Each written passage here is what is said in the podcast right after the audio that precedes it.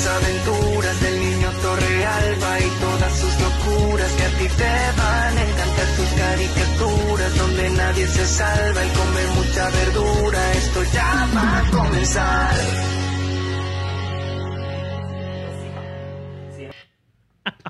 Bueno, mi gente, nos encontramos aquí en otro episodio de Válidamente.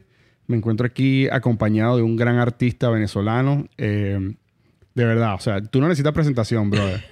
No necesitas presentación porque haces de todo, lo de haces todo. bien y, brother, eres, eres un, un ejemplo de, de que cuando uno quiere, puede. Que las adversidades siempre van a estar ahí y lo, lo importante es sobrepasarlas paso a paso y mantenerse constante, como estábamos hablando afuera del aire. Queridos amigos, Jorge Torrealba. no, tengo, no tengo todavía. No, ya, ya te vamos a poner aquí. no tengo todavía las Nada, cosas. gracias Mauricio, gracias por invitarme a tu podcast. Válidamente. Creo que estoy válido ahora para... Estás validado, estás Estoy validado. validado. Mira, brother, de verdad, me encanta tenerte aquí. Fue súper complicado que vinieras porque estás ahora en, ahora en New York, Sí. estás en... estás Me en- mudé, me mudé, pero siempre tengo que venir a Miami. Más ahora que allá en New York está haciendo un frío que no soporto mucho. Bueno, pero tienes que Y darle. entonces apenas me dicen Miami, yo digo, voy. Salgo corriendo para escapar un poquito del, del frío. Aunque el frío viene más en enero y febrero. Pero... Sí, yo estuve en New York, estuve por allá, um, brother, hace como en marzo, marzo, que todavía hay frío, pero no es tan arrecho como en... No, ahorita está... Como en enero. Ya está empezando, ya así como que te, te empieza... Y yo como rebajé, como te estaba diciendo, yo no, ahora el frío lo siento muy, muy rápido. O sea, es como que apenas está haciendo una brisita fría y ya... Te quitaste esa grasita Sí. que, que- que- que te sirve como lo Voy a ver los- si empiezo a comer más para, para estar como los osos. Sí, para tener la, la grasita ahí del, del... ¿Cómo se llama? Por el frío. Hibernar. Mira, brother, Me toca. cuéntame algo. Cuéntame cómo fue tu niñez, brother, ya entrando en, en- en materia. Mi niñez. Para bueno, tratar de entender... Mi para- niñez fue en Punto Fijo. Yo nací allá en Punto Fijo y, y nada, me la pasaba con... Tengo 50 primos. O sea, entre, mi familia por parte de mamá somos... Sí, tengo 12 tías, dos tíos, 50 primos. Entonces mi casa siempre... eh, estaba, yo vivía en casa de mi abuela. Entonces allá era donde dejaban a todos mis primos cuando mi, una tía no podía, tenía que hacer algo. Entonces siempre estábamos reunidos. En una casa de mucha gente y, y siempre estaba inventando. Como, como decimos nosotros, que existe en el, que existe en el, en el, en el alboroto, pues. Sí, y inventador, inventador. Siempre estaba inventando algo. Decían que era loco, decían, este es el loco de la familia. Y yo, y imagínate que tú sabes que cuando tú estás pequeño te asustan con el loco. Que te dicen, viene el loco, te vaya. Y yo siempre estaba esperando el loco. Y como me decían que yo estaba loco, yo decía, ¿será que cuando yo esté grande voy a ser el loco ese que la gente está- que vas, a ser tú, vas a ser tú el que asusta a la gente. El que asustan a los niños. Y pensaba que yo iba a ser, imagínate. Wow, locura. Mira, loco, punto fijo. ¿Qué tal? ¿Cómo, cómo fue, cómo fue ese, ese principio de tu vida? Eh, ¿Cómo te diste cuenta que tenías cualidades artísticas? ¿Cómo, cómo fue eso? Porque yo se lo he preguntado a varios, varios artistas que he tenido acá eh, y ninguno me sabe contestar. es como que, que, ah, existe, un, existe un día donde tú dices, verga, soy artista, bueno. O- Bueno, o, yo- cómo es eso? ¿Cómo- yo cómo- nunca, nunca, nunca pensé que, que yo era artista. Además que no, no era algo como que siempre en mi casa estaban diciéndome, ah, mira, este niño tiene un talento o algo. Sabía que podía dibujar, era, pero era más como un hobby. Y tenía una, una de mis tías que siempre me ponía a, a dibujar, a pintar, me imprimía cosas y, y, y en eso pasaba siempre el tiempo. Y pintando también a, a mis compañeros de, de clase o a mi familia. Y, pero nunca lo vi como, como que yo iba a llegar a ser un artista o que iba a poder vivir de eso, ¿no? Era como un nunca, hobby. nunca te imaginaste que ibas a tener una galería en New York, No, en Manhattan. no. Y, y, y, y nada, todo fue así, poco a poco. Pero yo siempre, a pesar de que nunca estaba haciendo algo artístico, siempre estaba dibujando algo o, haciendo algo para alguien. O sea, siempre como que estaba ahí eso presente, pero yo estaba totalmente alejado del mundo de- del arte como tal, de, de como que yo iba a vivir de eso. ¿Y cuándo te diste cuenta como que, coño, esto puede, puede ser que esto funcione? Yo, ¿Cómo sí- fue, cómo yo fue la siempre primera he dicho, yo siempre he Ya va, dicho ya va. ¿Cómo fue la primera vez que, que recibiste el dinero por tu arte? que me pagaron así? por un dibujo de esos. Yo, yo ta- estaba trabajando en un trabajo en el centro comercial y estudiaba en coro. Estudiaba en coro ingeniería civil, imagínate. O sea, nada que tenía que ver con... Y, y no me gustaba trabajar. O sea, me di cuenta que no me gustaba trabajar en el sentido de cumplir un horario, de tener un jefe. Y casi siempre los trabajos que tenía, este, nada, no, no aguantaba, me botaban o porque llegaba tarde o algo me pasaba.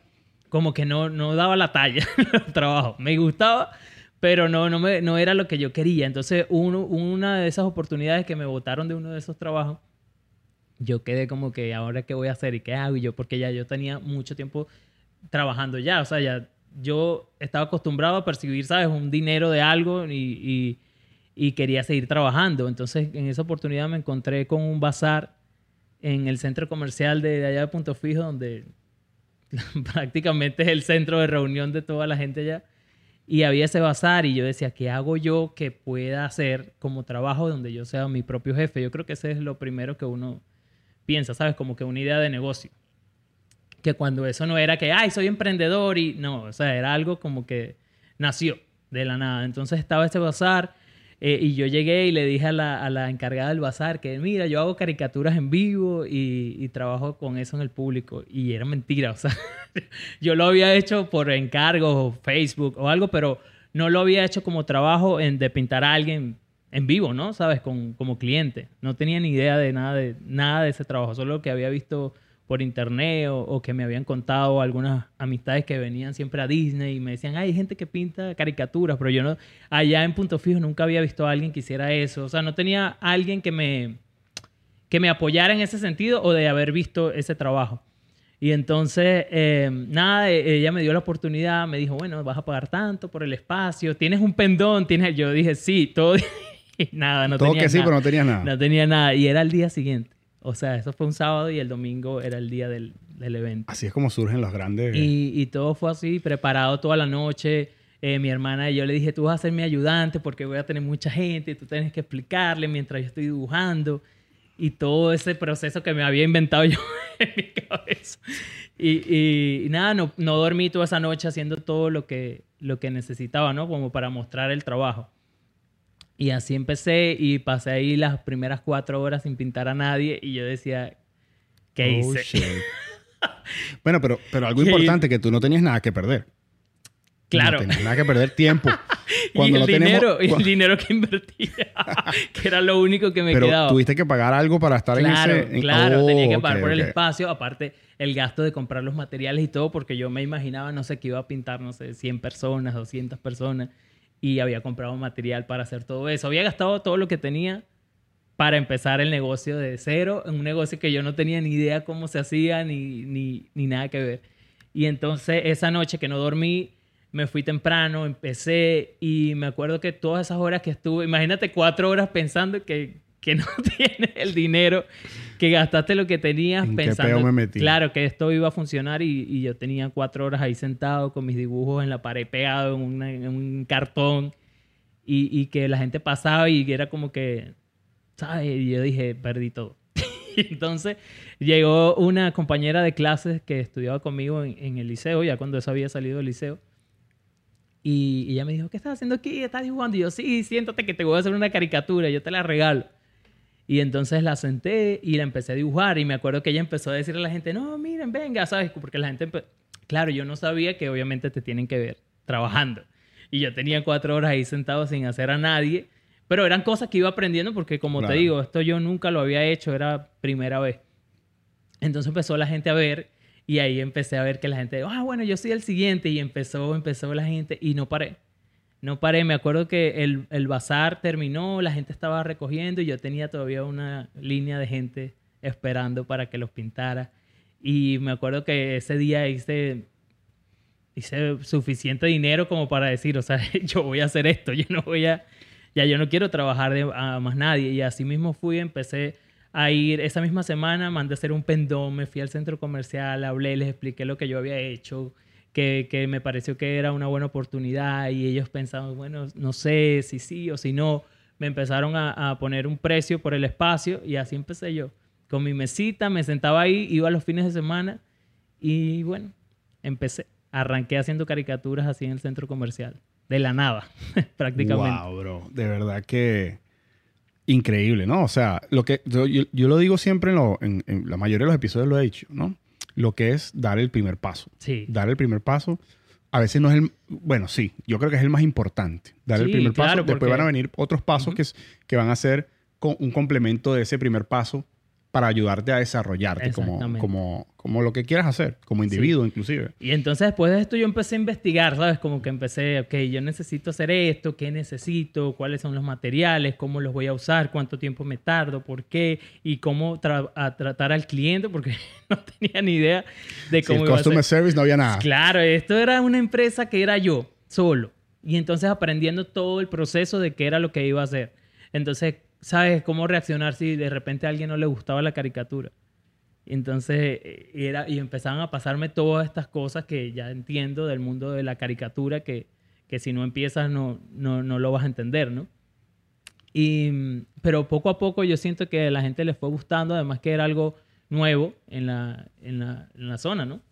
Era algo nuevo, todos querían como que hacerlo porque era primera vez. Y ya después de un tiempo, pasaron como, no sé, dos años haciendo lo mismo, ya como que venía gente de Caracas o venía gente de- siempre de, de visita a punto fijo, pues turistas. Y entonces como que había alguien que le decía, no, tú tienes que llevarte esto de aquí, o sea, tienes que ir y hacerte la caricatura. Y ya tenía mis clientes, o sea, siempre estaba los fines de semana esperando, me sentaba y ya la gente llegaba. O sea, que te convertiste en prácticamente una atracción dentro del turismo. Exactamente. O sea, Exactamente. te hiciste, digamos que te hiciste como que parte de la ciudad, ¿no? Sí. Como que tu arte se hizo. Sí, y hasta del centro comercial, que al principio era como que no sabían si, si darme la oportunidad, porque de verdad, hasta yo mismo digo, yo tenía una mesa así toda desarmada. Era algo que yo no. Lo que encontré, lo usé para hacer lo que, lo que iba a hacer. Me parece burda interesante el hecho de que todos tenemos talentos, Ujú. ¿ok? Pero esos talentos, para poder aplicarlos, hay otras cosas que ni siquiera entendemos, como lo estabas Sí. comentando tú, que ni siquiera entendemos que son. Por ejemplo, yo soy un, tu caso, eres un artista, pero tú no sabías nada de customer service, tú no sabías nada de, de, me imagino, de inventario, cuántas, cuántas eh, pinturas tener, Sí. cuánto, este, este marcador, cuántas caricaturas puedo hacer con este, con este marcador. O sea, tener, tener ese, ese control que, que yo siento que lo pasa cualquier negocio, ¿no? Que Sí. es como la maduración donde tú, donde tú empiezas a plasmar una idea de negocio y entonces la empiezas a desarrollar poco a poco y en ese, de- en ese desarrollo te vas dando cuenta que necesitas ciertas herramientas, que tienes que hacer cier- ciertos ajustes, que te, eh, te puedes hasta dar cuenta de, que, de un nuevo potencial que tú ni siquiera estabas Exacto. eh, dándote cuenta. O sea, tú Nada, decías, no, yo no sí, bueno, déjame hacer esto para ver. Sí. Y resulta Para que, que convertiste de eso, tu- de tu pasión, De- convertiste tu negocio y es de lo que vives hoy, brother. Exactamente. Increíble. ¿Y sabes Y- qué es lo arrecho? Que todos podemos hacer eso. Claro que sí, claro que sí. Bueno, obviamente hay que tener algo de talento, pero y saber descubrir, saber cuál es el talento que es y empezar. Porque también empezar un negocio desde cero es como que te da todas las herramientas también, pero ya tú sabes todo desde el inicio. Claro. O sea, no es algo que, que, lo que te pusieron ahí en el, en el sitio para hacerlo, no, ya tú sabes todo desde el principio, sabes cómo, no sé, yo ya desde que viene la persona, el cliente, ya yo, ya yo, ya yo entiendo todo, yo sé si le va a gustar, si no le va a gustar, es como, no sé, algo que te da la experiencia, ¿no? Del, del trabajo en vivo. Sí, no, me imagino que, que ya tú como que puedes, puedes catalogar los clientes cuando van caminando hacia ti si va a ser complicado, si no va a ser complicado. Sí, bueno, yo prácticamente le hago una, una caricatura visual, yo veo a la gente caricatura. Eso, eso es algo que te, que, que te quería preguntar, brother.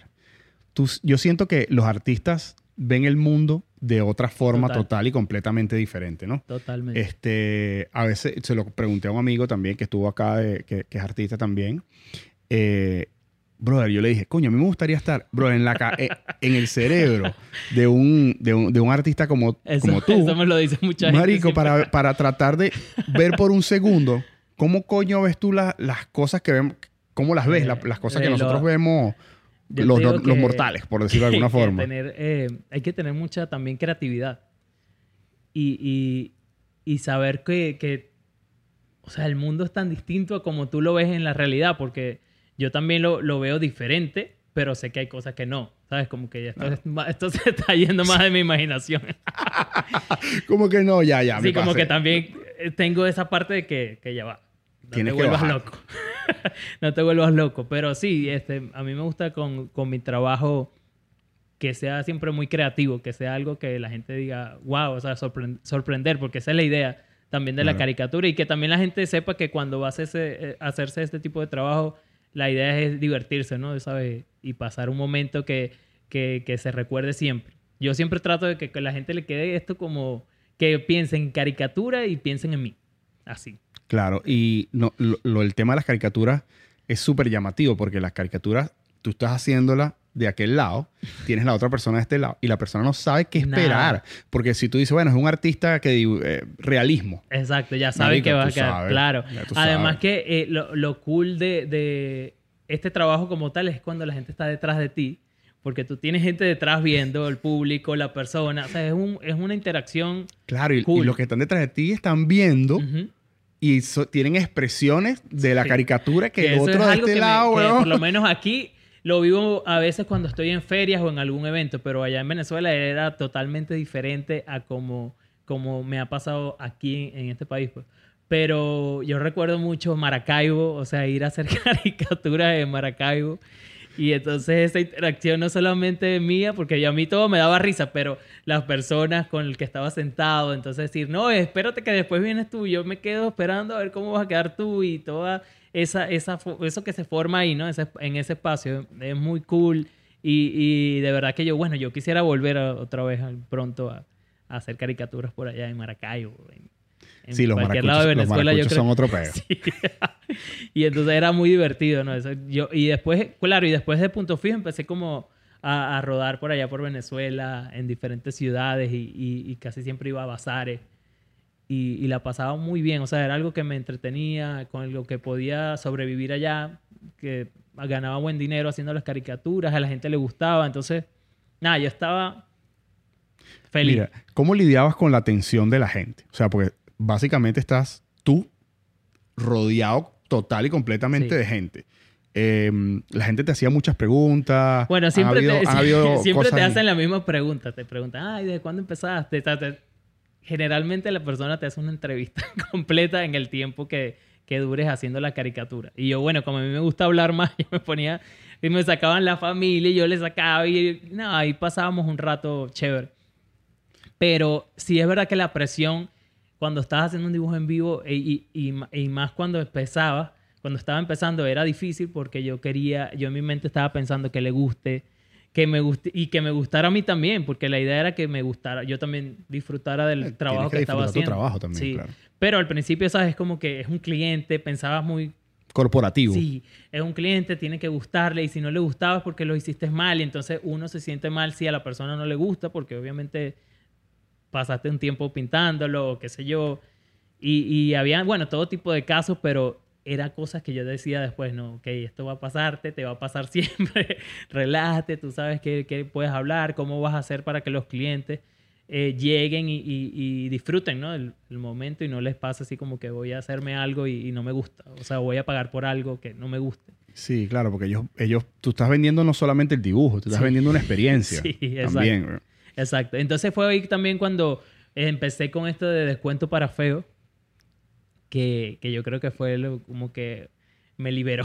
el, el mantra O que me liberó. Eso, tú lo utilizaste como, Sí, como, como un eslogan Como de- un eslogan de, como un eslogan de marketing, puede Exacto, ser. de mi trabajo. Porque este, lo utilizaste inclusive en tu, en, en- en la galería. En la exhibición, sí. La exhibición que tuviste en, sí, Ma- es en que no podía, Manhattan no, fue, ¿no? podía, no podía ser otro, porque yo siempre, yo siempre digo que esto fue algo que me ayudó muchísimo en, en cuanto a mi trabajo, porque cuando ya la gente veía lo de descuento para feos, era una forma de llamar la atención, de que la gente preguntara, quisiera interesarse por mi trabajo, de que la gente diera por sentado de que ibas a quedar feo o iba, o iba a sacar algo cómico de ti, entonces, y me liberaba a mí porque podía ser muy creativo con, con mi dibujo.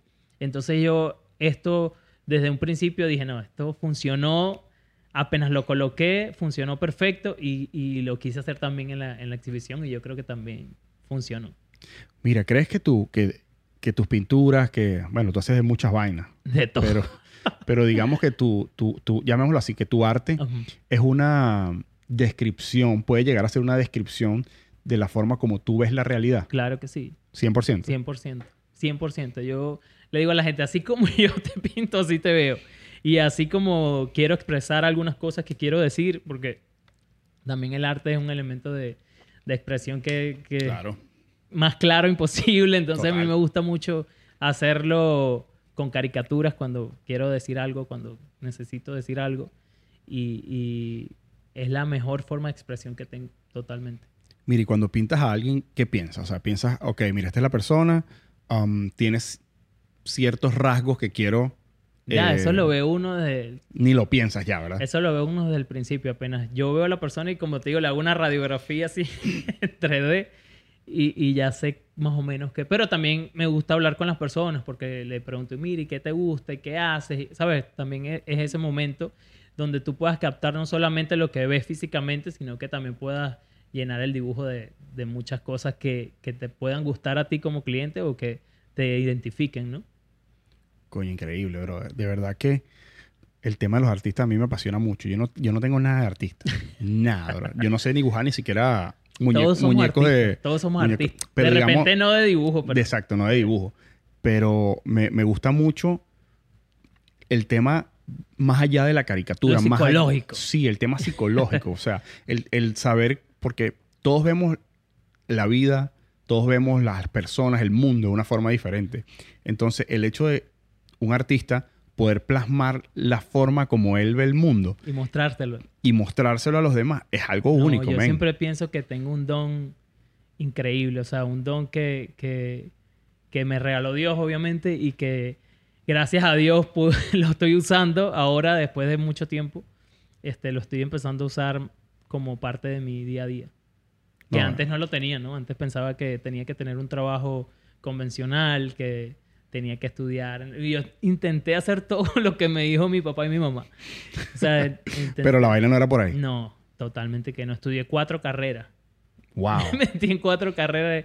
¿Cuál fue la primera? La primera Me fue ingeniería. ingeniería civil. Ok. Después me fui por eh, diseño de obra civil. Después ingeniería mecánica, creo que estudié. Después diseño gráfico ya al final, pero también al Bueno, final. diseño gráfico Sí, está por ya ahí. era como que lo más cercano, pero después dije, no, yo soy artista. Ya, ya no puedo. Yo voy a tratar de hacer todo lo que pueda de- desde mi óptica, desde yo mi investigación y, y ya, y, y a tratar de explotar mi talento lo más que, que pudiera, ¿no? Ajá, ¿y a qué edad más o menos fue todo eso? Cuando dijiste, no, ya. Yo creo que yo tenía que- ya como 18 años cuando ya empecé. Ah, ya 19. eras un adulto ya. Sí, ya estaba como que quería hacer algo por mi cuenta y, y algo que me gustara, porque eso sí tengo yo que necesito utilizar mi tiempo para divertirme, para hacer las cosas que me gustan. Entonces, el tiempo yo creo que es lo más valioso que uno tiene. Y entonces, cuando ya estás haciendo un trabajo que es con tu tiempo, ya eso no tiene, no Mira, tiene valor. tú has tenido muchos premios a lo largo de estos, digamos, los últimos cinco años. Los, los premios Candela, pues. Tu Ujú. carrera está en ascenso todavía. Em, ¿Cuál fue el primer premio que te dieron y cómo te sentiste cuando lo recibiste? Bueno, este, eso fue... No los últimos, los primeros. Bueno, eso fue justamente en la convención, la convención de caricaturistas que fue... Isca, un- ¿no? Isca, que fue una de, las- de las metas que yo prácticamente... La bueno, primera vez que fuiste bueno, fue el de los- año... de- el 2015. Pero fue uno de los sueños que yo tenía, porque imagínate, estando en, en punto fijo y allá, y entonces eh, estando en punto fijo y, y pensar que no podía llegar hasta aquí, ¿sabes? Como que hasta esa convención, porque uno está allá en ese pueblito, todo está pequeño, en Venezuela, y decir, "Oh, quisiera estar ahí con toda esa gente talentosa que hace tantas cosas espectaculares que solamente veía por internet. Y yo creo que duré como cinco años o seis años viéndolo solo por internet, viendo lo que hacían, este, cómo lo hacían. Ya yo me los conocía a todos, pero virtualmente.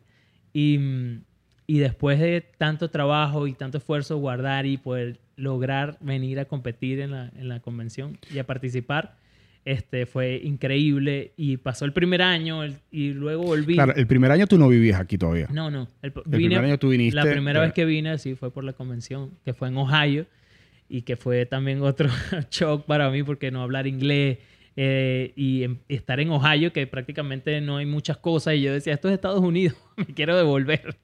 y, y- pero fue bueno, fue bueno porque tuve mucha experiencia, conocí muchas personas, me ayudaron mucho en el sentido de tantos materiales y cosas que yo no tenía ni idea ya. Yo allá hacía las cosas con lo que encontraba, literalmente. Claro. Y entonces Bueno, estar parte de la creatividad. Sí, que es lo que yo siempre he dicho que, que es una de las cosas que más me ha ayudado a mí en, en cómo mostrar mi trabajo, porque no necesito tener los mejores materiales ni los más caros, porque la idea está ahí, entonces con lo que yo tengo en la mano siempre trabajo.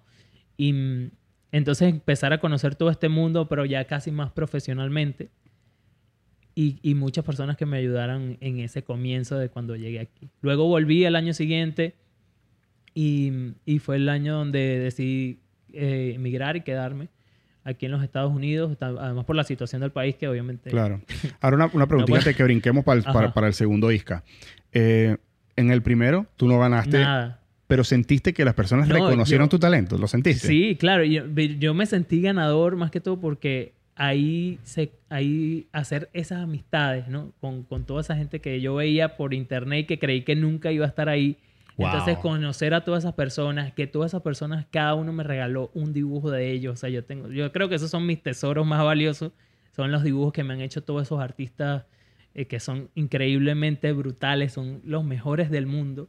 Y, y entonces conocerlos a ellos, que me dieran sus, sus trabajos, que hicieran algo de mí y yo tener eso en mi casa, no, es increíble. Ahora te digo algo. Me estás mencionando que en esa, en esa convención conociste a los mejores del mundo. Para mí eran los mejores, son, y todavía lo son. Todavía lo son. Conociste a los mejores del mundo. Algunos ganaron ese año. Sí, ¿Qué sucede? O sea, eso me está, lo que me estás diciendo con eso es que ahora, tú después, cuando empezaste a ganar los premios por los cuales veías en internet. Brother, te hace a ti uno de los mejores del mundo. sí, bueno, espero, yo trato, pero sí, hay, hay demasiada gente talentosa, porque no solamente gente de aquí de Estados Unidos, viene gente de, De todo el mundo. Así como viniste tú. sí, gente de Japón, de, de todos lados. Mira, y, Y, y entonces el segundo. el segundo eh, fue cuando ya decidí que me, que, que me iba a quedar, pero en esa oportunidad me acuerdo que se murió mi perrito. Y entonces eh, los artistas somos así. o sea, justamente cuando estaba iba a empezar a dibujar y hacer todo esto, se muere mi perro y entonces estaba como que en, en un mood que no podía hacer absolutamente nada. O sea, no, no tenía... no- Tenías la inspiración. A pesar de que estaba ahí, que toda la gente estaba haciendo cosas espectaculares y que yo tenía todo, no pude hacer nada. Literalmente sentí que no, que fui solo a, a convivir allá con los compañeros y todo eso.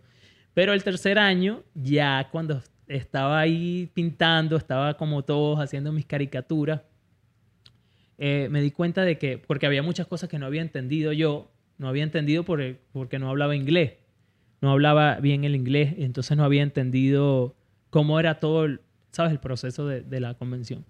Entonces decidí hacer otra cosa. Dije, no, yo necesito hacer otra cosa para poder sobresalir, ¿sabes? Para poder hacer algo creativo que me represente. Y yo en Venezuela hubo un tiempo donde estaba haciendo estos trabajos de, de escuela, ¿sabes? Para niños que mandan a hacer que si marionetas, que si títeres, que si todo lo que sea creativo. Y entonces como las mamás no lo podían hacer, me buscaban a mí. Y entonces yo trabajé mucho tiempo haciendo estos, estos proyectos escolares que le decía yo. Coño, pero bro, una marioneta de esas tuyas. O sea, ¿cómo, cómo? Entonces hacía yo estos proyectos escolares y- y- y fue algo que me mantenía siempre como estando en la escuela, ¿sabes? Como si te pusieran a hacer siempre una maqueta, siempre una, una lámina, siempre un títere, una cosa. Y entonces decidí que, ¿por qué no hacer esto en esa convención? ¿Sabes? ¿Por qué no usar ese talento que tenía para crear cosas? Y había una parte de la, de la convención que era caricaturas en 3D. Wow. Dame un segundito que para las personas que nos están viendo por. YouTube, eh, les voy a poner aquí un poquito de lo, de lo que es la caricatura. Como pueden ver, este es el Instagram de él. Y, brother, aquí estoy viendo una que tiene luces, o me imagino que la, la de los carajitos no era así, que tiene luces adentro, pestañas. Brother, increíble, brother. O sea, imagínate tú que te- le manden a hacer un, un- un muñequito a, a tu hijo al colegio y le llegues esta vaina, ¿no? Si no te dan 20, tiene que cambiarlo de colegio, pues. A veces me tocaban eh, dos mamás de la misma, de la misma clase. Entonces tenía que tener dos inventos, hacer dos cosas para que lo- los niños salieran bien igual en la...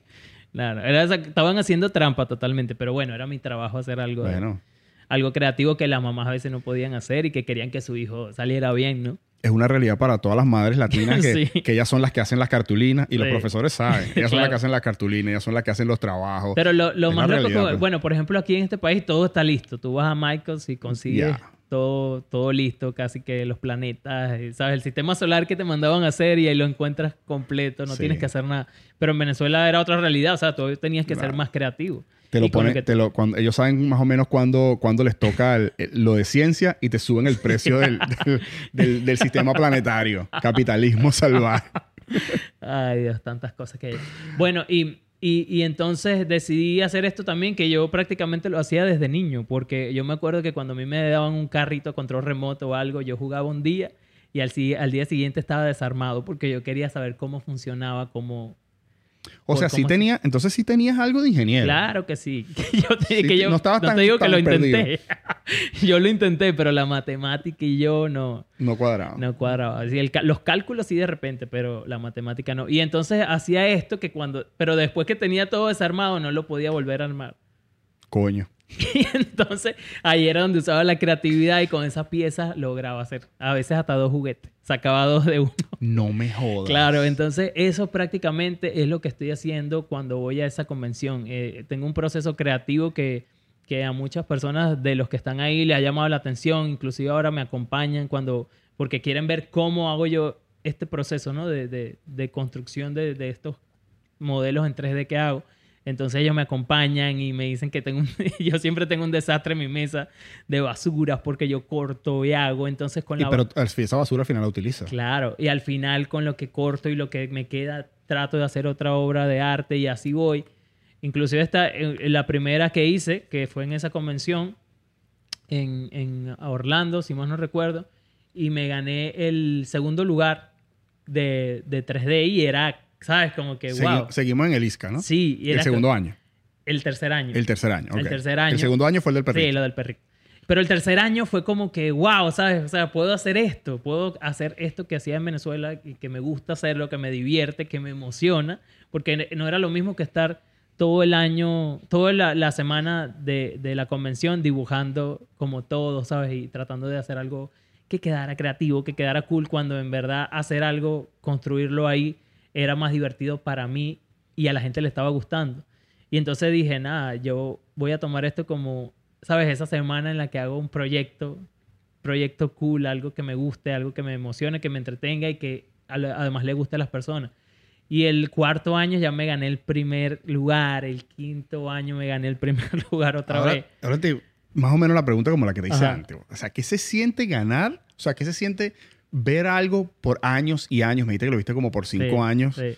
todos los años por internet. No, llegar ahí y ya es- llegar ahí ya era bastante. Llegar ahí era bastante, pero después, ¿sabes? Subir a que te den Que un den reconocimiento de, de algo como ese. Y, y una de las cosas que más me emociona de estos tres años que han pasado es que, bueno, el año pasado como fue virtual, también participé y gané el primer lugar, a pesar de que era virtual, hice mi, mi proyecto en 3D, pero grabé todo el proceso, cómo lo hice, dónde busqué las cosas, de dónde salió cada parte de, de lo que creé y gané el primer lugar.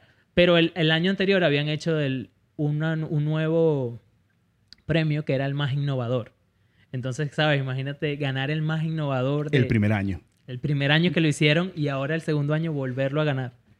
O sea, que, Estoy que de está- dos, dos. Que está undefeated, como Sí. dicen aquí. Sí, entonces también es algo que me ayuda mucho porque eso me impulsa a que cada año yo tengo que Ser mejor. ser mejor. Entonces, este, nada, me emociona cada vez que llega esta convención y yo siento que es la mejor semana del año para mí.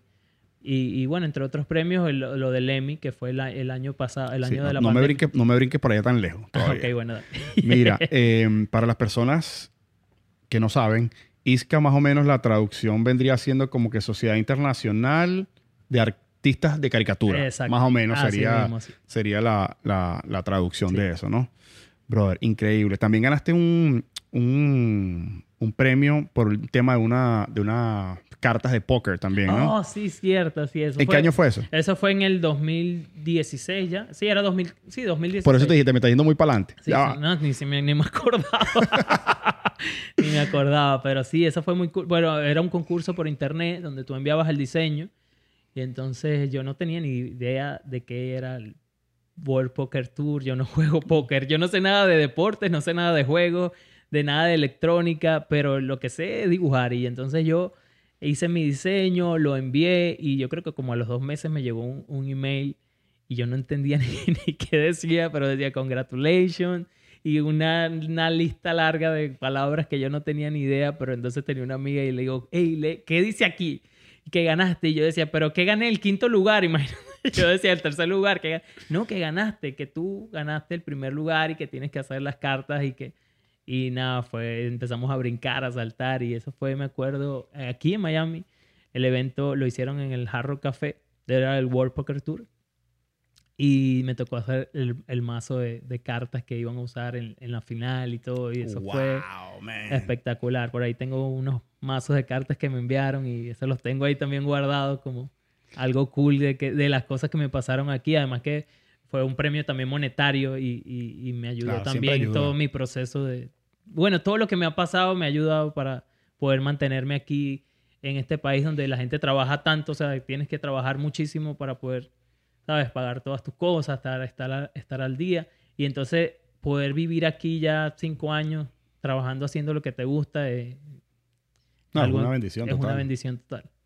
No, brother, a mí me parece increíble el tema. Este es el tema que me parece increíble de ti. Ajá. Aparte del arte y toda la vaina, Ok. ¿no?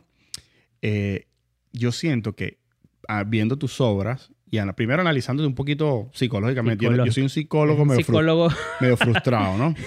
O sea, como que tú participas por ser parte de, Ujú. no por quiero el primer, tengo que ser mejor, tengo que ser el primer No, lugar, no. no sé qué. Según lo que siento, a medida que hemos hablado en estos aproximadamente 30 minutos, eh, me he dado cuenta de que, o sea, tú lo que quieres es formar parte de, más que voy para el primer No, lugar y claro. esa, y esa, y ese- Inclusive en esa convención hay un primer lugar que es como el, el- se llama la nariz dorada, el Golden Nose, que te dan, ese es como que el primer lugar, el que el, el mejor del, del año, ¿no? Y entonces, este, yo tengo una amiga que siempre me dice, ya va, ¿y cuándo te vas a ganar la, la- la nariz dorada? Yo le digo, no, ya va. O sea, yo estoy, ¿sabes? Construyendo esto que yo sé que me la voy a ganar y sé que lo voy a hacer. Pero a lo mejor no es ahorita, a lo mejor en dos años, a lo mejor en tres, a lo mejor es el año que viene. Pero no es algo que me que todavía esté me quitando el sueño porque yo sé que lo voy a hacer en algún momento. Claro, tú estás comprometido con el proceso, Exacto. con tu proceso Exacto. de creativo más que por más que en, Sí. que en- que en ganar los premios. Que bueno, el valor monetario de los premios Sí. siempre Sí, ayuda, bueno, ¿no? depende cuál es el premio. Por lo menos en la convención no es nada monetario, pero hay muchísimos concursos de, de arte alrededor eh, cada año. Cada, hay ahorita prácticamente todas las empresas están haciendo algún concurso por arte o ya sea algún diseño para algo, como uno que hubo hace poco de, de unas latas de cerveza, ¿sabes? Hay- siempre hay, al- hay algo donde hacer algo de cuando se trata de arte, ¿no? Mira, ¿cómo, ¿cómo ves a Miami en cuanto... Nueva York, yo sé que tú vives allá. Eh, y a- Nueva York es, un, es una ciudad donde el arte es rey. O sea, eso, Sí. eso lo sabemos.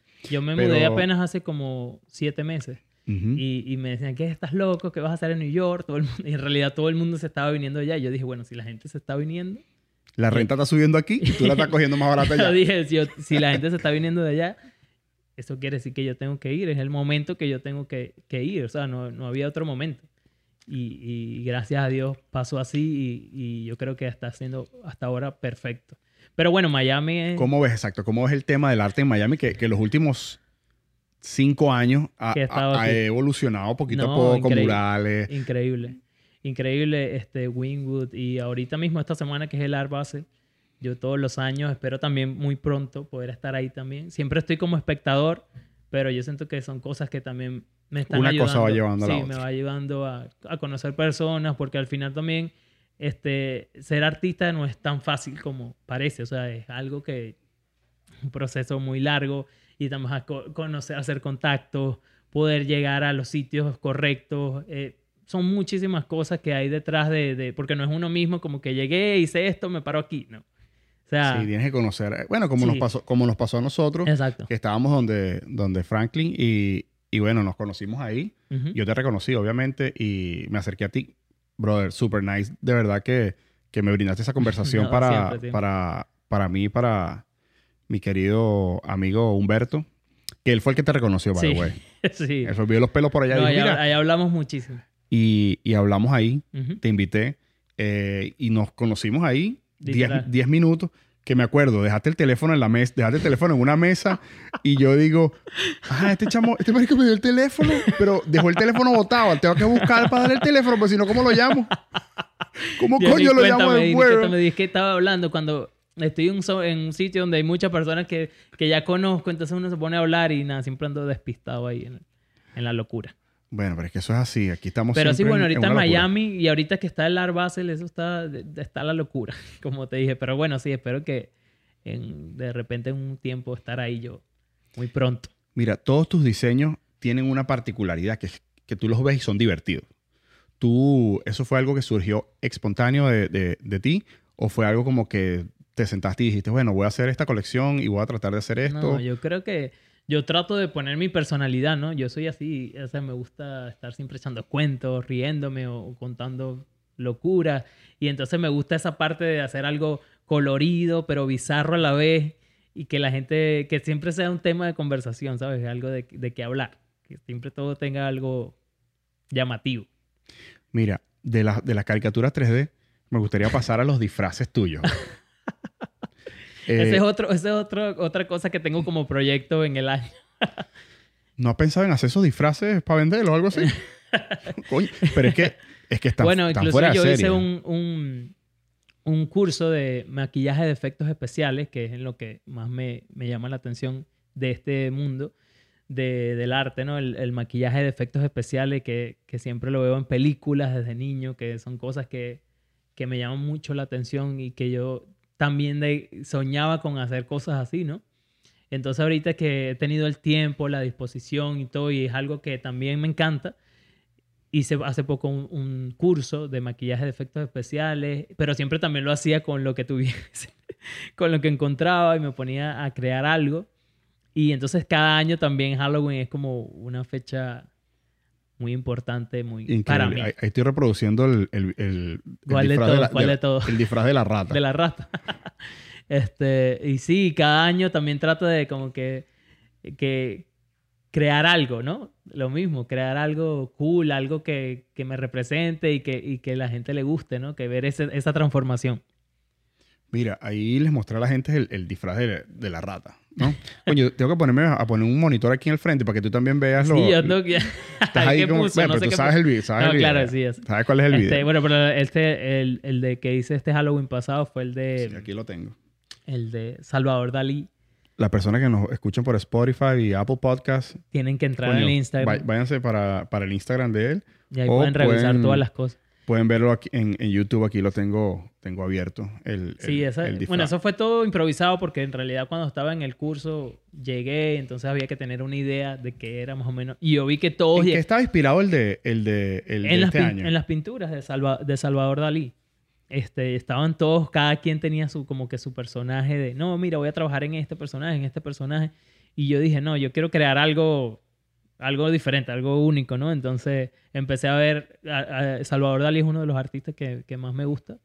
Y entonces empecé a buscar en sus pinturas y entonces empecé a hacer unos bocetos y ahí creé la máscara y creé todo lo, lo que hice para el, para el disfraz, inclusive la chaqueta y pintar toda la chaqueta a mano.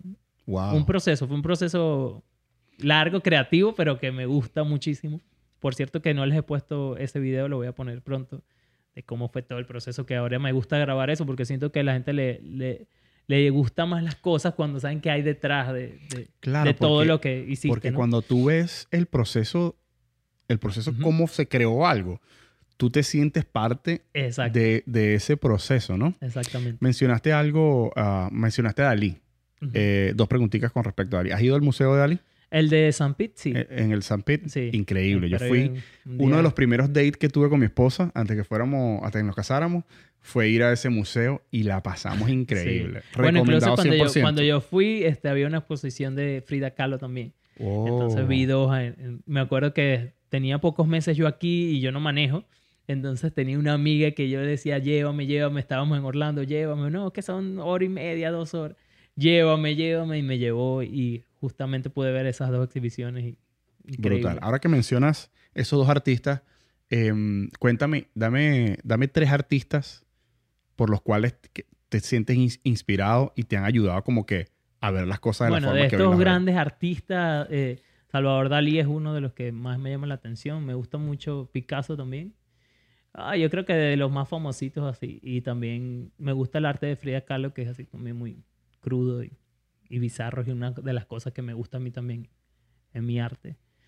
Pero sí, eh, no acostumbro como que mucho estar viendo siempre el trabajo de, de otros artistas. Siempre trato de como de que sacar lo que yo más pueda de lo que yo siento.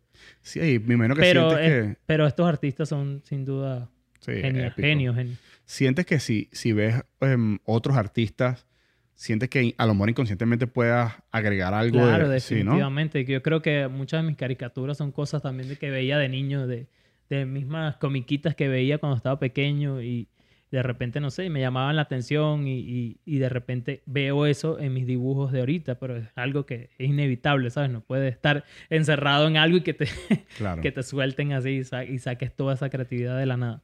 Claro. Y obviamente hay un background de, de muchas cosas que he visto. Y, y- pero no tengo nada como que fuerte así que te diga, mira, es esto porque yo vi esto, ¿no? Pero sí, yo trato de, de ser lo más mm, único que pueda. No, eso lo sabemos. Tratando de hacer lo, lo que me guste, ¿no? Que me guste. Yo siento que cuando me gusta, eh, va bien. Sí, es que, es que eso es parte fundamental de un artista, ¿no? Eh, em, ser fiel a tu, a, a tu, a tu forma. Bueno, para ti me imagino que, que es súper fácil porque como, como mencionabas al inicio del programa, eh, tú ves la forma, o sea, tú ves el mundo de esa forma. Exacto. Entonces, no hay otra persona que pueda ver el mundo igual que tú. Exactamente. Entonces, por eso tus- tus cosas son únicas. ¿ves? Exactamente. Y, eh, no, y es difícil. Es, que es, es lo cool que te digo, que, wow, ¿cómo tienes la, la capacidad de mostrar eso a otra persona si, si nadie sabe cómo ves tú las cosas a menos que te la muestren? Y un artista es lo más cercano a, que tienes a ver el mundo de, otro, de otra manera. de otra manera. Mira, brother, que es en, en, en tus galerías y en todos los proyectos donde tú has estado, suena mucho que eres venezolano. Es un venezolano tal y tal y tal y tal. ¿Cómo te, que- cómo te sientes tú de que es detrás de tu nombre, Jorge Torrealba, vaya el hecho de ser venezolano? ¿Cómo te, cómo bueno, te me- sientes yo- con eso? Yo lo estaba diciendo en la, en la exhibición. O sea, es que ya a veces uno como artista no, no tienes que hacer cosas de Venezuela exactamente porque la gente sepa que eres venezolano. O sea, no puedo estar pintando la bandera en todos lados y que ya esto es, soy, es mi arte, ¿no? Sino que qué cool que el arte lo pueda disfrutar gente de cualquier parte del mundo, que, que la gente después luego sepa que esa persona es de Venezuela y que se te tengan como referente de, de algo eh, es sin duda algo que yo no me esperaba y que y es increíble, ¿no? Es emocionante y también que tiene un, un peso, ¿no? Porque sabes que cuando tú Claro. estás haciendo algo, está Venezuela encima también. Entonces, eh, bueno, como todo, hay que hacer algo único, algo cool y que lo pueda disfrutar todo el mundo. ¿Has sentido el apoyo de tu gente? ¿Lo has Sí, sentido? claro. Desde, desde el primer momento, por lo menos estar aquí, yo lo, lo, cuando comencé a hacer caricaturas aquí en Miami, lo hacía en un restaurante por tips. Y el restaurante era un restaurante venezolano, entonces, este, de comida venezolana. Y la mayoría de los clientes eran venezolanos. Entonces, esa fue prácticamente como comencé yo aquí en, en la Florida haciendo las caricaturas. Siempre, siempre es bueno estar rodeado de, de, de, Claro, de tu gente. ¿no? Claro. Uno siente ese calorcito de, de- de nosotros los venezolanos que, que es único, ¿no? Y, y bueno, me imagino que estás súper agradecido con esas personas que, que te abrieron las puertas. Siempre. Y, y bueno, ya tenías experiencia porque habías, la- desde la primera vez que fuiste al mall, aquel, al, al centro comercial, Sí. ya tenías la experiencia de cómo más o menos metétele ahí Sí. al- a, a la Sí, gente para que me poder... dice, ¿cómo haces tú? Y yo le digo, yo no sé, eso es algo que tengo yo que llego y, y hago todas las cosas, una magia será, no sé. Es que soy venezolano, le digo yo. Mira, ahora que sabemos lo que representa Venezuela para ti, eh, cuéntanos un poquito sobre ese proyecto ya que, que veníamos hablando eh, fuera del aire, de la recolecta de juguetes que estás haciendo en tus cumpleaños. Y ahora que ya sabemos lo que significa para ti ser venezolano y, y que tengas el apoyo de toda tu, de toda tu gente, ¿cómo, ¿cómo te sientes? ¿Cómo surgió esta idea? ¿Cómo, cómo, empezar, cómo surgió Bueno, esa idea, fue, eso básicamente? fue prácticamente algo que nació de, de la idea de un niño allá en Venezuela que estaba dando sus juguetes, ¿no? Quería regalar sus juguetes, pero obviamente la, no, no, no tenían cómo llegar a tantas uno, personas. Exacto. Entonces, esta, esta fundación eh, me escribió y casualmente venía mi cumpleaños y yo dije, bueno, eso es buenísima idea, este, que la gente, en vez de regalarme, al, regalarme algo, que de repente uno a veces cosas que no necesita, ¿sabes? Que no te hacen falta. La gente quiere darte un agrado, pero qué mejor que dárselo a otra persona que de verdad lo necesite. Entonces eh, lo implementé en mi cumpleaños, lo hice y me dieron más de 100 juguetes. Entonces, el primer año. El primer año y fue como que ya va. O sea, yo puedo alegrarle la vida a 100 niños con esto cosas que yo no iba a necesitar de repente de regalo. Entonces fue algo que me, me inspiró y cada año lo hago y cada año se suman más personas. Van tres años ya, ¿no? Sí, van, bueno, sí, porque cuatro años ya, van cuatro años ya. Y, se hizo de, la nada algo que ya por lo menos ahorita, esta última vez, mandamos más de 300 juguetes. Entonces, cada año se va sumando más y espero que cada año sea algo más grande y que se sumen muchas más personas y poder alegrarle la vida a tantos niños que lo necesitan en esta Navidad específicamente en este tiempo que, que todo está tan... No, me parece increíble. Bueno, tú estuviste, vi en, en tu Instagram que estuviste con Franklin Mejía también. Ah, sí, en lo Que él estuvo, fue parte de eso y quedamos pendientes. Sí. Para el año que viene. No, no, claro, ya está. Te voy a poner en la lista. Ponme en la lista, brother. Porque tú yo sabes tengo que son fiestas temáticas. Sí, sí, no importa. Este... Ya tenemos el tema de este año, por cierto. Ah, sí, año no que lo digas. No, no, no, no. No lo digas, muy pronto todavía falta un año, güey. Falta un año, pero yo soy así, yo siempre estoy en- encima de las cosas. Por ejemplo, no he terminado algo cuando ya estoy pensando en, en el próximo proyecto y así hago con todo, porque es la única forma de seguir, ¿sabes? Y no parar, porque cuando uno ya para, como si todo terminó ahí, no. Hay que seguir, seguir, seguir, seguir. De eso se trata, lo hablábamos, lo hablamos en el carro. By the way, Jorge es el único, el único invitado que fui a buscar. Porque no manejo. porque él no maneja. Entonces, imagínate. Ah, viene- bueno, estábamos tan lejos. Aquí Sí, ahí Miami todo el mundo tiene carro. Sí, y, Si hubieses estado en New. York, ahí agarraba mi tren y llegaba. Y llegabas a donde estaba. Mira, brother. No, me parece, la de verdad, la idea que tuviste eh, me pareció genial, me pareció fundamental. Este, yo no, o sea, yo vi fue el de este año.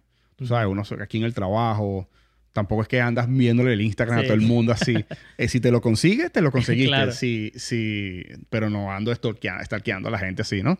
Entonces yo no sabía que tú hacías eso, ¿no? Sí. Y, y entonces estoy súper interesado. Mi esposa No, también. Perfecto. Bueno, para el año que viene están año. anotadísimos para la fiesta. Y yo creo que unos meses antes sería bueno como que tratar de nosotros también de cuadrar a otras más personas.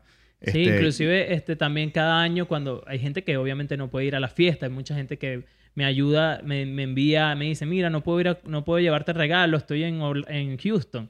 Entonces me dice, te puedo enviar el dinero y tú lo compras, dale, me lo pasan. Lo que sea, pues. Entonces, claro.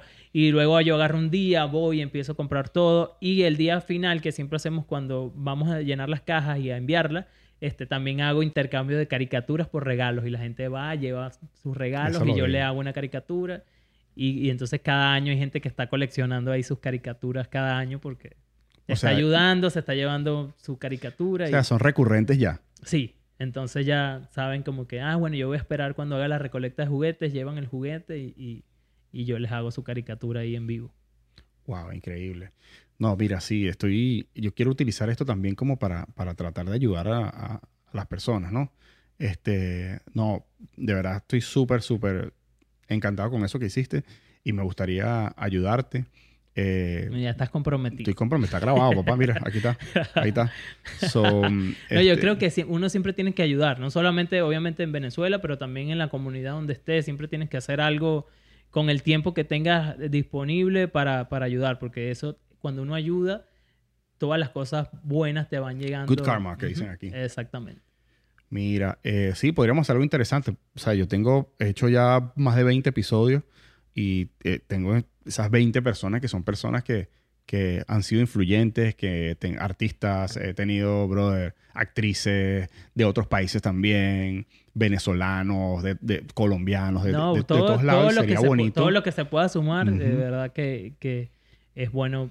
Y más para estas fechas de diciembre que, bueno, como te digo, Claro. darle un regalo a un niño que no lo esperaba es emocionante y, y gratificante. Mira, cuéntame un poquito sobre la línea, de, tu línea, bro, que estás disfrazado, estás disfrazado de ti. Siempre, estoy, siempre estás estoy disfrazado. La gente me dice, pero ¿qué es esta ropa? Más que todo aquí en Miami. Allá en New York, no, la gente me ve así como, es Sí. loco. Cuéntame cómo, cómo surgió esa idea de, de- ese arte que ya tú No, bueno, tú sabes que ahorita en eh, cuando uno trabaja digitalmente, el arte tss, lo puede usar en lo, en lo que uno quiera. Y más aquí en, en Estados Unidos que hay tantas facilidades, bueno, facilidades de, de empresas que hacen todo tipo de cosas con tu arte. Yo pienso que esta, esta época, estos años han sido siempre como muy de lo digital, ¿no? No, y de- para allá vamos. Y para allá Sin vamos. freno, papá. Y para allá vamos. Entonces, el poder hacer arte también digital me ha ayudado mucho a poder crear estas franelas, shorts, todos los zapatos, todo lo que quiera hacer con mis diseños. Y, y es algo que también me ayuda eh, particularmente porque me gusta la ropa. Pero entonces digo, bueno, qué cool poder hacer mi propia ropa y no usar otra ropa de, no sé, de cualquiera, sino que puedo usar mis propios diseños. Entonces, y nada, mostrar a la gente también que la gente le gusta y, y me pueden comprar alguna pieza y, y sienten que tienen algo de arte en su casa que no necesariamente tiene que ser un- una pintura o, o algo que tengan en la pared, sino que lo pueden usar. No, increíble. Y, y eso es parte de la diversificación que, que tenemos que tener en esta, en esta No, hay que- época que, que es tan violenta. en esta época que es tan violenta. Inclusive en, en- cuando la pandemia que yo dije, no voy a tener trabajo, que voy a hacer hasta tapabocas, vendía yo con, con mis Con diseños. diseño. Sí. Y se vendían bien. Sí, se agotaron, por cierto. Wow. Todavía me piden, siempre me están pidiendo, hey, un tapabocas. ¿Dónde Sí, lo porque es que- encuentro? Se agotaron. Si te gusta algo que hace un artista, Sí. brother, Y además o sea- que yo, yo cuando algo, hago alguna pieza de algo, no es que hago mil cosas o cien cosas, no, son contados, o sea, son muy limitados. Entonces es cool que alguien tenga esa pieza que, que no hay tantas, ¿sabes? claro, es como exclusivo. Exclusivo. Mira, ahora vamos a brincar para el Emmy. Ah. vamos a brincar para el Emmy, que tú te me, te me fuiste para adelante y después te dije, No, "Ya porque va". me preguntaste los premios. Yo dije, ah, bueno, el Emmy. Sí, te voy a sí. Cuéntame, cuéntame sobre el Emmy, man. No, sobre bueno. los Emmy, ¿no? Eh, sí, el Emmy, el Emmy, bueno, fue algo también que yo nunca me esperé. Eso fue algo que llegó como, bueno, ya cuando estaba, estaba listo el documental y, lo vimos y, nos encantó, a mí me encantó y yo dije, no, esto hay que hacer algo, o sea, que viene. Y, entonces poder inscribir este documental en tantos em, premiaciones y tantos um, festivales de cine. Y luego ser ganador de, del Emmy también por, por ese mismo documental. Fueron dos Emmy, uno era de em, fotografía y video y el otro era de interés humano. Y entonces que era, mi, era una historia de, de mi vida, o sea, prácticamente cómo he pasado yo estos cinco años aquí haciendo lo que me gusta, viviendo lo que me gusta. Y mm, hay que intentarlo en algo que nos dio muchísimas emociones en ese año de la, de la pandemia, donde a, a pesar de todo, de que todo estaba paralizado, hu- hubo muchas personas que estaban haciendo cosas creativas, ingeniosas y, y valiosas, ¿no? Como lo fue el documental. Y la misma pregunta, pero en otro contexto. Estaba- ¿Esperabas a ver, a ver em, ganar al- algún, algún galardón con, con, con ese documental? Cuando lo, cuando lo hicimos, como te dije al principio, ah, bueno, está listo, quedó espectacular, me encantó, pero yo no tengo ni idea de nada de esto. Ni O sea, cómo funciona. Ni cómo funciona, ni, ni nada. Las productoras que son Yulma y Christy este, fueron prácticamente las que se encargaron de todo esto. Y entonces ella ahora decía, ¿qué? Y ellas a veces me decían, no, que ganamos tal festival. Y yo, ah, Tú ni sabías que estaban te participando lo juro que ni, no, ni- o sea, ni tenía ni idea de qué era. Y ellas me decían, wow, eso es increíble, es tal cosa, de tal país. Y yo, Claro, pero cuando te dicen Emmy, Claro, cuando Emmy es algo que más personas conocen, pero a, pesar de todo, el, documental tenía otras premiaciones de muchos de festivales de cines que te digo. Y eso también contaba como algo muy bueno. Claro, el Emmy, algo que la mayoría de la gente escucha siempre. Y cuando decidieron em, postularlo para el Emmy, después estábamos esperando como que a ver si quedábamos o no seleccionados. Este, me acuerdo que no me dijeron nada y yo dije, listo, no, no quedamos. ya yo estaba como que, ah, bueno, no quedamos.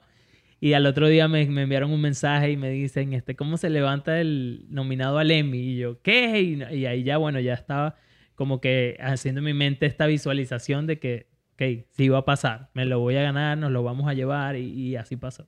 claro, al estar nominado existe la posibilidad. Exacto. Y entonces, Entonces, ya el primer lo- paso. Ujú. Y nada, pensar, creer siempre en uno, en que, en que esto va a pasar, en, en que vas a lograr las cosas. Yo siempre soy una... Yo estoy... No, no. Cuando tú me ves que yo estoy pintando algo, mi cabeza está, obviamente aparte de creando, está teniendo una conversación increíble donde obviamente te, no le va a gustar. O si, es como cuando hago la caricatura.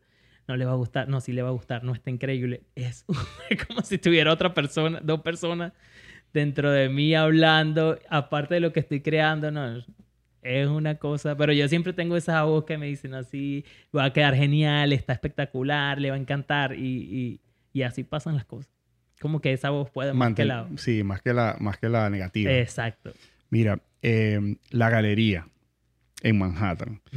Sé que tuviste un alrededor de 20 veintitantos cuadros, ¿no? 25. 25. Ujú.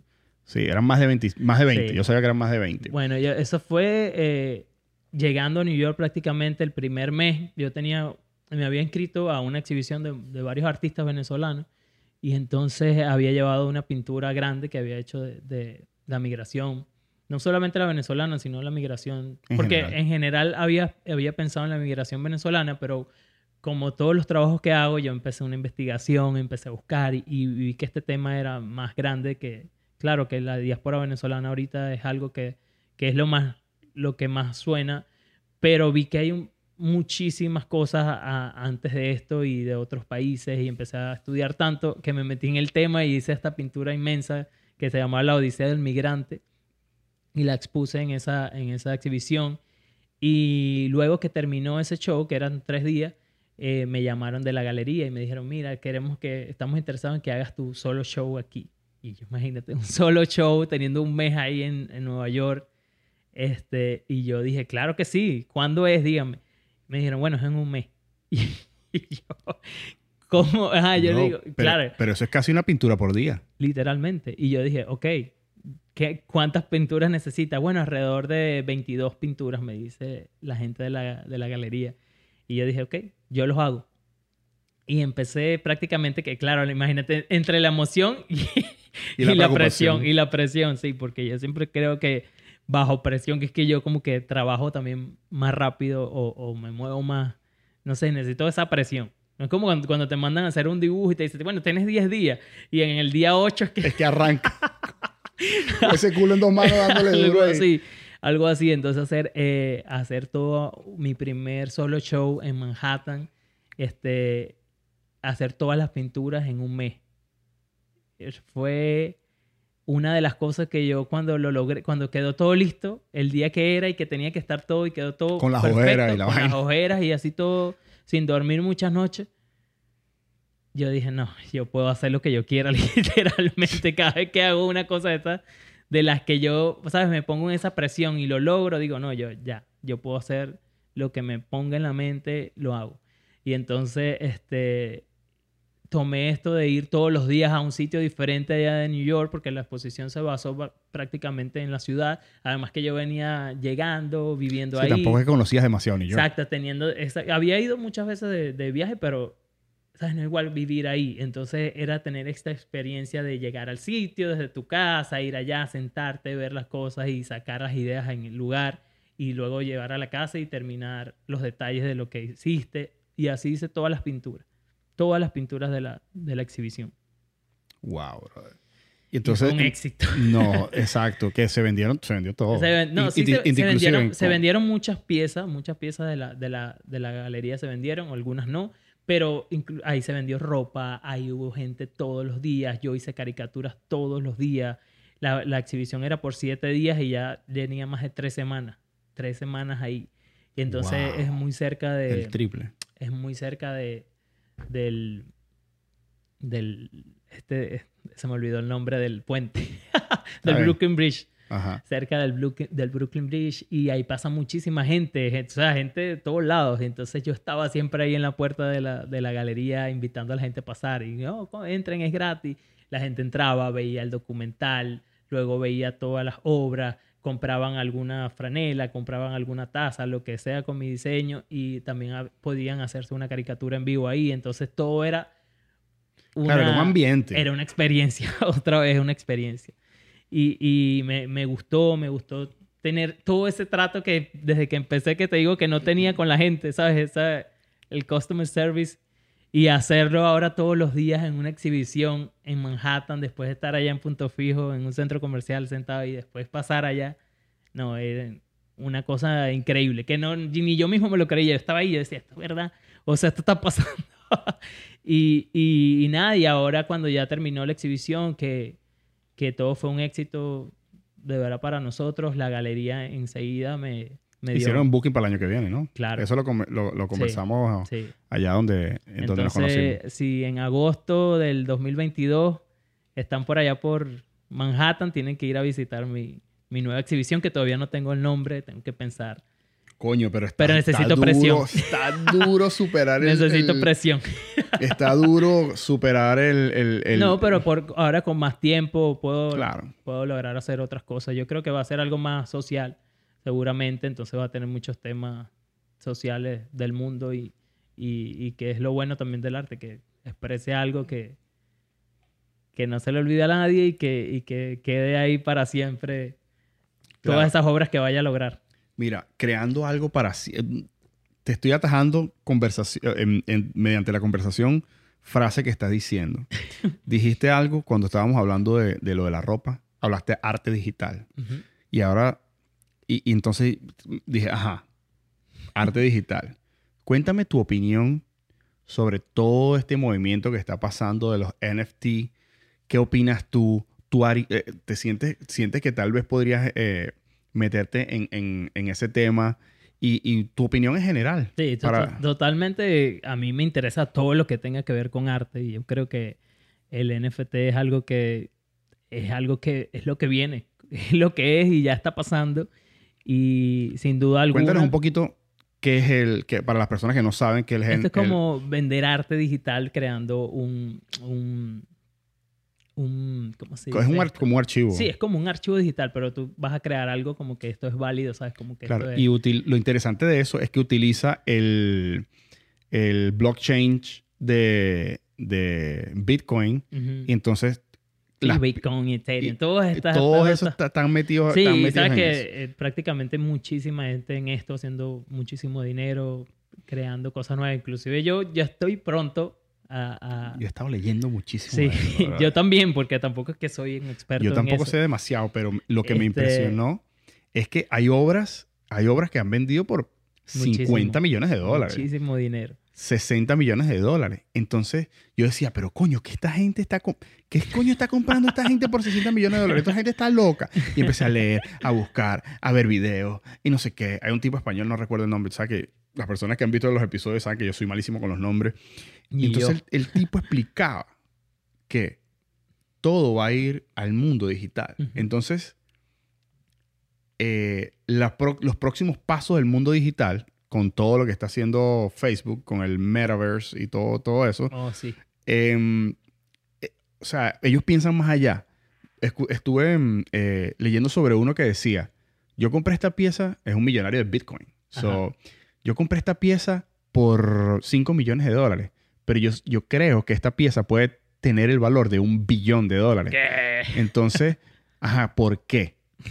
El tema es que el próximo paso de todo esto es hacer real estate digital Wow. as- y entonces al, a tú En el abrir metaverso. el metaverso, al tú abrir el real estate digital, puedes abrir museos digitales Ya donde, donde ya la gente, hay. ya los hay. Sí, Yo no sabía. sí, ya están haciendo eso. eh, exposiciones completas de, De, de NFT, todo- de y, y NFT. obviamente tiene que tener la versión digital Sí. de, de todo esto, ¿no? Exactamente. no, pero yo voy a ir para allá. Pues, Obviamente, yo siempre estoy como que en lo que en lo que va saliendo también, porque esa es parte del proceso también. No puedes parar. Si paras es como que ya te quedas en. Y, y no, sí, ya tengo eh, varias personas ahí interesadas haciendo negocios. Eso te iba a preguntar, este, si tenías alguna propuesta Sí, de, de tengo eso. como seis.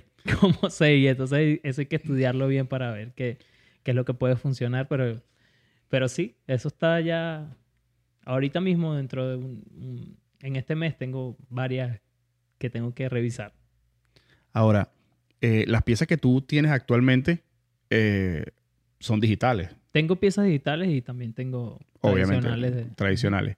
O sea que esas piezas, no es como que tienes que empezar a, a fabricar o a, o a crear piezas digitales. Podría depender, Podría. porque es como también como una exhibición. Vas a hacer un nuevo catálogo de piezas, ya sea digitales o, o tradicionales, y llevarlo digital. Es crear, crear y estar haciendo siempre algo. Yo siempre estoy pintando, siempre todos los días estoy pintando. Ahorita, anoche mismo, cuando venía en el avión, yo creo que hice como tres caricaturas en, en el iPad mientras venía. Después se me descargó y empecé a sacar una libreta y estaba con la libreta. Y así estoy todo el día. El cerebro tuyo no para, ¿no? No Una- para. Es Siempre una está, locura, chamo. siempre está creando y Es creando una y creando. locura. A veces, claro, uno tiene que a veces como que parar. Yo siempre trato de hacer otras cosas, ¿sabes? No solamente estar pintando, pero me gusta mucho ir al cine, ver alguna obra de teatro o viajar, conocer algo, ¿sabes? Como que siempre estar también, no es que estoy todo el día encerrado y, y dibujando, ¿no? Pero No, es que el, sí. arte hay que nutrirlo Exacto. también, ¿no? O sea, necesitas sacar inspiración de otros sitios. Imagínate, como lo que hiciste en, en New York para la exposición. exacto. O sea, vas- te basaste en eso, pues. No, y eso es algo que me queda a mí para siempre, porque la experiencia que, pude tener todo ese mes conociendo tanta gente, y había gente que me acompañaba, que amigos, hey, ¿dónde vas a estar? No, voy a estar en tal sitio pintando, y allá se iban y se sentaban conmigo y, veían cómo iba creando todas las cosas que iba haciendo. Es dema- demasiado cool, y, yo pienso que Nueva York es una ciudad mágica y que me ha ayudado tanto en este tan corto tiempo que tengo ahí, que, que no, no creo que me mude de ahí por bastante tiempo. No, y además que como estábamos conversando, en, en- en New York es como que la cuna del, del arte. Ahí es donde Sí, está todo. Y siempre hay algo que hacer, siempre. Ahí sí hay de todo. Mira, ¿qué piensas tú de la evolución del arte, brother? O sea, cómo el arte antes era como que más complicado. Yo siento que es como lo que he vivido yo. O sea, está, está evolucionando conmigo porque yo no tenía nada, nada de idea de todas las cosas que hay detrás del arte y, y yo solamente estoy he seguido como que esto que va yendo. Sí he tenido oportunidad de ver muchas cosas de, de documentales y cosas de, que tengan que ver con arte y del pasado, pero yo siento que yo voy esta vez Es subiendo. para adelante, Sí, es para adelante, no para es atrás. como subiendo con lo, con lo que va pasando y, y, y en eso es que es lo que es vivir y haciendo lo que te gusta. Nada, todo. No, de eso se trata, brother. Hacer Ujú. lo que me gusta. Por eso yo empecé este podcast también. No, cool. Yo dije, mira, hay que. cool. Y todas las ideas y que uno tenga las herramientas y el tiempo y la pasión de hacer las cosas hay que hacer. Ni siquiera el tiempo, porque el tiempo uno, uno, uno busca lo el saca, tiempo. sí. No, pero hay muchas personas que de repente tienen un talento y están trabajando en algo, en un trabajo convencional que de repente no les gusta, pero entonces llegan cansados y dicen, no, sabes, como que van dejando las cosas que les gustan a un lado por, por el tiempo y es que es lógico, si estás trabajando todo el día, llegas cansado, se entiende, ¿no? Mira, hay un, hay un influencer um, de aquí de Estados Unidos. Él es, él- su familia es inmigrante de por allá de Europa. Se llama Gary Vee. No sé si, si, si No, lo has escuchado. no sé. Él siempre dice que, que- que el, el tema de, de- de hacer lo que te gusta y de tratar de convertir eso en tu En tu negocio, y todo eso, ¿no? Entonces, si realmente hay algo que te gusta, por ejemplo, él pone este ejemplo, eh, cocinar tortas. Si a ti te apasiona cocinar tortas y tú sabes que la torta que tú haces, eh, o cake, para las personas que, nos escuchan de otro sitio, eh, es Que la... no están poniendo en la torta. Sí. que, esta- que son, que tu cake es el mejor cake del mundo y tú confías en tu cake. Bro, agarra tu día libre, haz unos cakes y públicalos en Facebook. A ver, ¿qué claro, pasa? y que además que eh, ahorita con las redes sociales todo es, literalmente te lo, te lo dan. O sea, tienes todas las herramientas ahí, úsalas gratis. Claro. Tú ves cómo lo vas a usar. Tú sabes, yo siento que por lo menos las redes sociales me ayudaron también muchísimo a mí, porque pasar de estar allá y ver cosas por las redes sociales y luego lograr hacerlas, increíble. O sea, es algo que, que te ayuda no solamente en, en- en saber dónde, es una visualización, ¿sabes? Como que tú dices, voy a llegar a ese lugar, voy a estar ahí, y entonces luego llega. Pero las redes sociales no solamente te ayudan a comunicarte, o sea, te- mentalmente te, te abren No, claro, imagínate. una tú- ventana a muchas cosas. Tú, estuviste viendo años un evento del cual formaste parte y de, ahora detrás de ti tienes un montón de seguidores que están viendo tu mismo. arte. Y no, y también puede haber eh, sucedido el caso de personas que han escuchado tu historia. Por ejemplo, las personas que van a ver este, este episodio van a darse cuenta de que sí se puede, de que tal vez no, es un, no son un artista o no, no está relacionado con el arte, pero está relacionado con tener algún talento o desarrollar alguna habilidad que tal vez pueda, también se puede desarrollar una, Sí, una habilidad Claro que sí. Y, Y ser y constante. ser constante y con pasión, tratar, tratar de convertirla en tu, tu negocio. Tu negocio. Eso es... Y todos tenemos tiempo para hacer, para hacer algo que nos gusta. Porque al final hay personas que gastan mucho tiempo viendo series. Haciendo mucho- nada, exacto. Haciendo nada, ¿no? ¿Entiendes? viendo el producto de las otras personas. Exacto. Cuando- Consumiendo Exacto. Cuando, sin crear. cuando a veces podemos ponerle como un punto y seguido y decir, bueno, ¿qué me gusta? A mí me pasó en la pandemia. Ujú. Por eso que... No, y en la pandemia ahorita, después de la pandemia ha salido muchísima gente haciendo tantas cosas creativas porque es que en ese momento donde estábamos todos encerrados pensando, pensando, pensando, yo creo que, bueno, han nacido muchas buenas ideas de, de ese tiempo de stop que tuvimos ahí. Sí, a mí me pasó. Yo tomé ese tiempo y dije, bueno, yo siempre quise trabajar en radio. Coño, busqué una, una cosa, otro aparato, otro aparato, otro aparato. Hice el research y dije, coño, yo me, yo me voy a zumbar este, este- a zumbar este pego a ver, a ver qué sale. No, yo digo, es que, claro, porque eso pasa mucho también, que la gente espera el tiempo para hacer las cosas que, que puedes hacer ya. ¿Sabes? Es como que decir, lo voy a hacer y tomar la decisión, porque es que ese primer paso, yo creo que es el que tarda más. Claro. Y no solo eso, sino que eh, si, tú das el primer, si tú das el primer paso, el día siguiente de tu primer paso, tu proyecto va a tener un día. Exacto. Si nunca das el primer paso, nunca, nunca va a evolucionar. Entonces, cuando miras atrás y ya tienes años haciendo algo que, que ves ese "Wow, primer paso, claro". han pasado tres años. Y entonces lo hice de esta forma y ahora mira, he ganado todo este conocimiento Que nadie te lo va a que quitar. nadie te lo va a quitar y tú vas a evolucionar con tu proyecto y vas a evolucionar como persona y así ese proyecto no, No funcione, puede ser, eh, puede darte la oportunidad de buscar otro proyecto Ujú. que tal vez sí va a ser el proyecto de tu y, vida. y con todas la- las cosas que ya ganaste, más fácil vas a hacerlo. Además que también hay personas que, por ejemplo, no, no empiezan algo porque de repente un podcast, porque no, no tengo el micrófono que quiero, el que es el... Empieza con lo que tengas. Ahorita con el teléfono no puedo hacer tantas cosas que a veces yo mismo digo, porque no lo hago, pero yo tengo muchas cosas que estoy haciendo y no puedo hacer todo. ¿sabes? Pero, pero uno con, su, con el teléfono puede hacer tantas cosas ahorita no, ahorita hay una aplicación para todo. para todo. Y entonces hay gente que se pone siempre esas excusas de que no, no lo voy a hacer por esto o que no tengo todavía esto. Como que esperan algo que, que no sé de dónde tiene que llegar para que pase. Sí, al final. Cuando tú tienes el poder en tus manos de hacer las cosas. Totalmente, brother. Hermano, brother, fue un placer. Algo que quieras agregar a no, todo esto, yo encantado de estar aquí en Válidamente. Voy a ver cuándo regrese. Espero regresar en un tiempo con mejores noticias, buenas noticias de No, repente claro. del NFT. Claro que sí, brother. Coño, tienes que taguear, tienes que taguearme en esa, en, apenas suelte el primero me tienes que taguear. Claro, claro. Porque- Ese viene. Te, te prometo que viene. Porque yo quiero ser parte de, peda- de aunque sea un pedacito. En una, una, una orilla del dibujo. Que me den por lo menos el, el- el pedacito del marco. ¿no? Ay, Dios. no, No. bueno, muchísimas gracias por invitarme, hermano. Espero volver a, a- a venir, que estemos conectados, eh, que la gente que nos esté viendo pueda entrar a mi Instagram si quieren y No, observar vamos a todo mi en la trabajo. descripción todo. Sí, que, que entren, por ahí yo siempre estoy conectado, por ahí pueden pedir una caricatura digital, no importa dónde estén.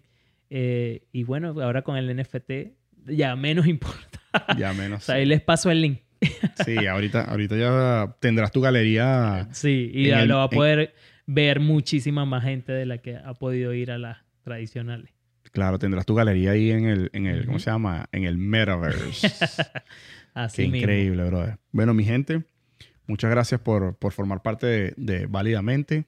De verdad, eh, me encantó hablar con, con Jorge, brother, de Venezuela, siempre con tu, con tu, con tu bandera en el corazón. Exacto. Porque, lo, porque afuera tienes tu propio diseño. Exacto.